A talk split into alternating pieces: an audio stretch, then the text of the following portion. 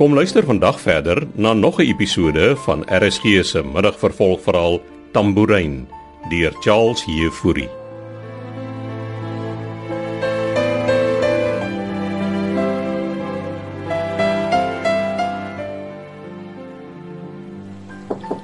Kom maar, niks afreklaam, Martha. Dis ek. Uh, kan ek inkom? Ja, ek is besig om te pak. Gaan jy iewers heen? Ek trek uit, Amelia. Net so. Jep. Net so.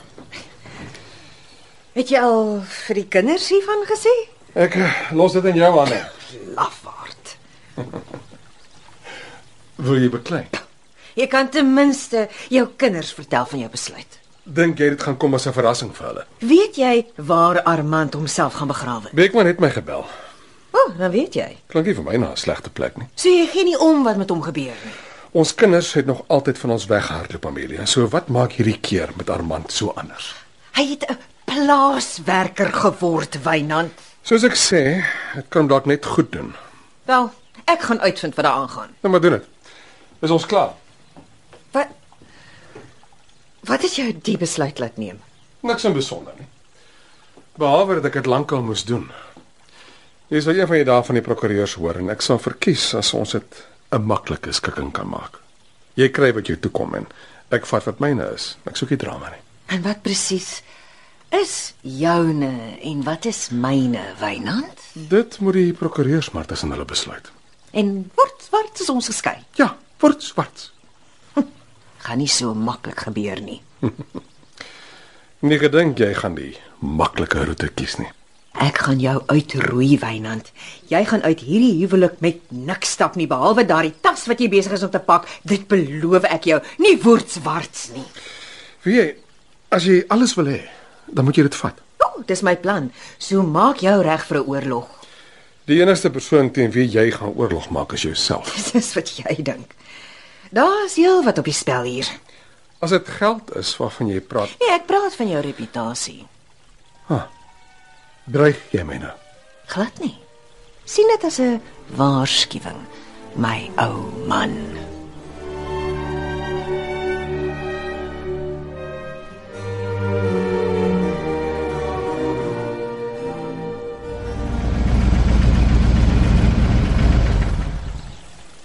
Beekman? Oh, dankie tog ek vang jou voor jy ingaan. Ja, ek het jou eh, jou pa kom haal. Wat gaan aan? Ag, jy weet seker, hulle gaan skei. Ja, ek ek weet vir 'n lang tyd. My ma is op die oorlogspad daar binne. Uh, Wag ek maar eerder vir jou pa hier buite. Oh. Nou. Soos jy kan hoor, dit gaan al die hele oggend so aan. Op wie gaan sy so? Dis jou pa. Nee, is arme Susan. As dit nie was dat ek worry oor haar mand nie, het ek vanoggend self op die vliegtuig gespring. Nou terug Berlyn toe. Nee, ek was lank genoeg daar. Ek gaan nog altyd gaan reis dit in die ooste. Miskien Engelse klasse gaan gee. Oh, kom ons stap, ek kan dit nie meer vat nie. Asseblief, ek moet met jou praat. OK. Dis reg. Ons uh, ons stap tuin toe. Waar was jy nou al oral gewees? Die hele Europa, die Midde-Ooste, ek was lank in Israel. O? Ek ek was self in Israel vir 'n ruk. Ah, vir werk. Uh vakansie. Ek eh, ek was in Bagdad gewees toe gaan hou ek bietjie vakansie daar langs die Rooi See en Eilat. Jy was in Eilat. Ek was ook al daar. Wat het jy in Israel gedoen? Kibbutz. Een van my eerste oorseese trips. So waarheen wil jy volgende gaan in die ooste? Man, ek het gedink eers Thailand en dan miskien Vietnam. Nou, Thailand. Wonderlik. So jy was daar ook al. Ja, verseker. Bly een van my gunsteling vakansieplekke. Ek het nie besef jouself lief vir reis nie. Ja, as ek die kans kry, maar uh, ja, vandat ek vir jou pa werk is dit maar min. So het my pa vir jou gesê waar hy nou gaan bly. Ja, die penthouse in Moeliepunt. Ek het nie geweet hy besit 'n penthouse in Williepunt nie. Ja, hy en jou ma besit die hele blok reg op die see. Ek weet ook nie wat my ouers alles besit nie. Genoeg vir 'n lang en uitgerekte skeisaak. O, oh, ek wil nie eers aan dink nie. So uh, was jy toe by haar man. Ja, En Dis 'n vreemde plek, maar hy lyk gelukkig. ja, die buitelug en harde werk kan hom ons net goed doen. Seker. Maar het jy geweet hulle skiet met gewere ook? Ja, ek het so iets vermoed. So ek jou gesê het Giel Rademeier was saam met my in die weermag en uh, Ek vermoed Armand hulle kry ook militêre opleiding. Vir wat sal hulle dit doen? O, oh, dissipline, hoop ek. En soos ek en jy Armand ken, is dit iets waarmee hy nogal kan doen. ek sal 'n jong man so gou regkry soos 'n bietjie militêre opleiding neem.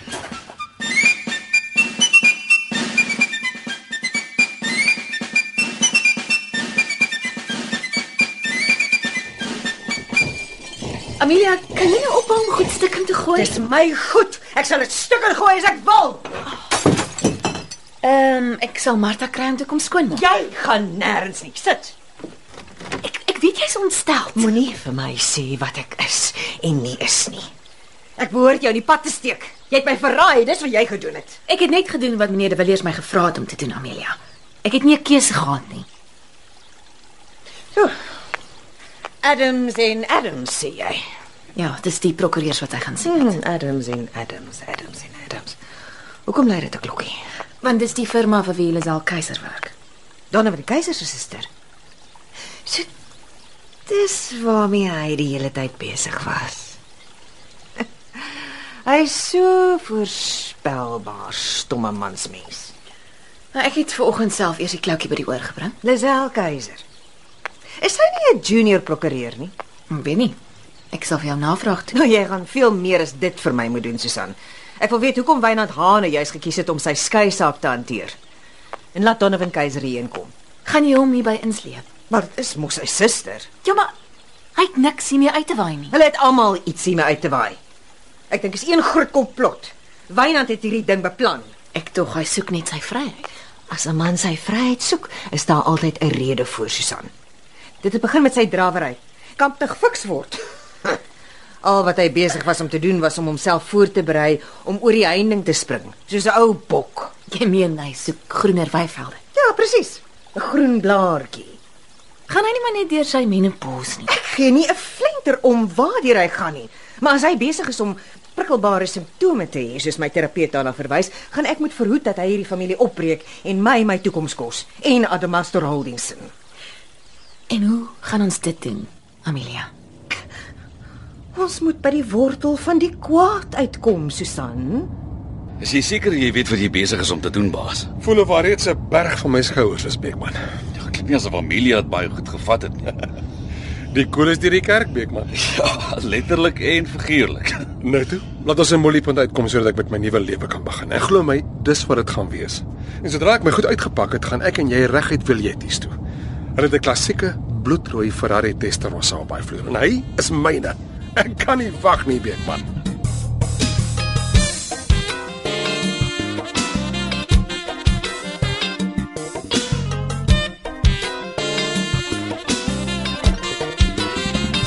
Was dit maar se prokureurs? Ja. Sy op haar weg. Ja, eh, Beekman het hom kom haal.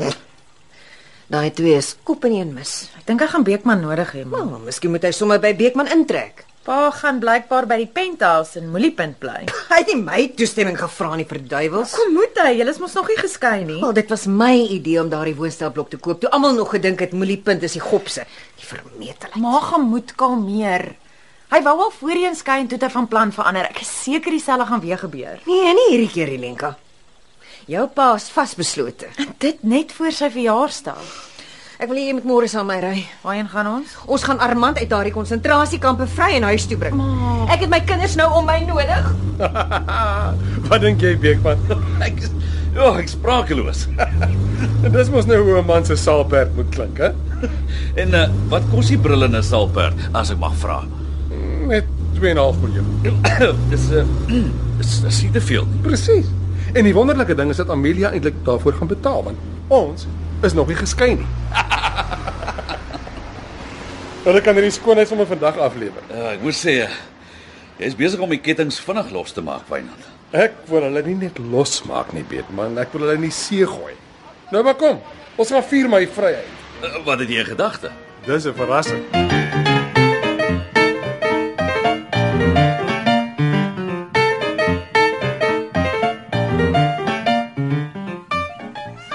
En as jy sê jy eentjie buite sit, San, sjoe, jy nie eers gehoor nie. kan ek maar sit. Ja, asseblief. Skryf jou glas wyn. Ah, dankie. Dis 'n pragtige aand, nee. Wonderlike stilte na die chaos van die dag. Was omtrent 'n dag. Ek's bekommerd oor my ma. Ja, sy het daarom uiteindelik kalmeer. Waar's sy? Gaan perdry. Sal haar goed doen. So, wanneer gaan jy terug? Wel, ek sou gebly het tot net na my pa se verjaarsdag, maar met al die drama gaan ek nie my ma alleen kan los nie. Veral nie met Armand wat nie hier is nie, né? Ja, dit ook nog. Ek het jou nog nie eintlik sien skilder van jy hier is nie. Skilder. Kreatief wees onder hierdie omstandighede. Miskien moet jy ook 'n bietjie tyd afvat. Relax. nou, wel. My ma wil Armand môre gaan haal. Sal hy terugkom? Nee, maar sy wil nie hoor nie.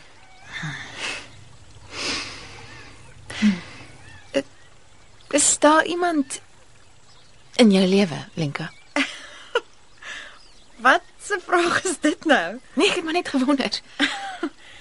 Wel, my ouers het my so afgeskrik van verhoudings. Ek dink nie ek sal ooit betrokke raak by iemand nie. Mm, nee, daar is nie. Luister, hou- hou jy van dans? Dans. Uh, ja. Hoekom? Hoekom gaan ek en jy nie 'n bietjie uit nie? Ek gaan dans. er Waar? Ek het gelees van 'n plek in die waterfront en hulle het blykbaar vanaand een of ander DJ van oorsee wat speel. Ek het nie gedink jy's die soort wat sou van dans nie. Ja, daar's baie dinge waarvan ek hou. Ek deel net nie alles met jou ma nie. Ja. Ek wil nie hê sy moet dink ek het muisneste soos al haar vorige PI's nie.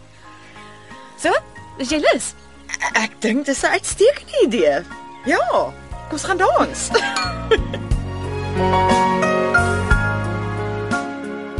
Tambourine deur Charles Jefouri word in Kaapstad vir RSG opgevoer onder regie van Eben Kruiwagen.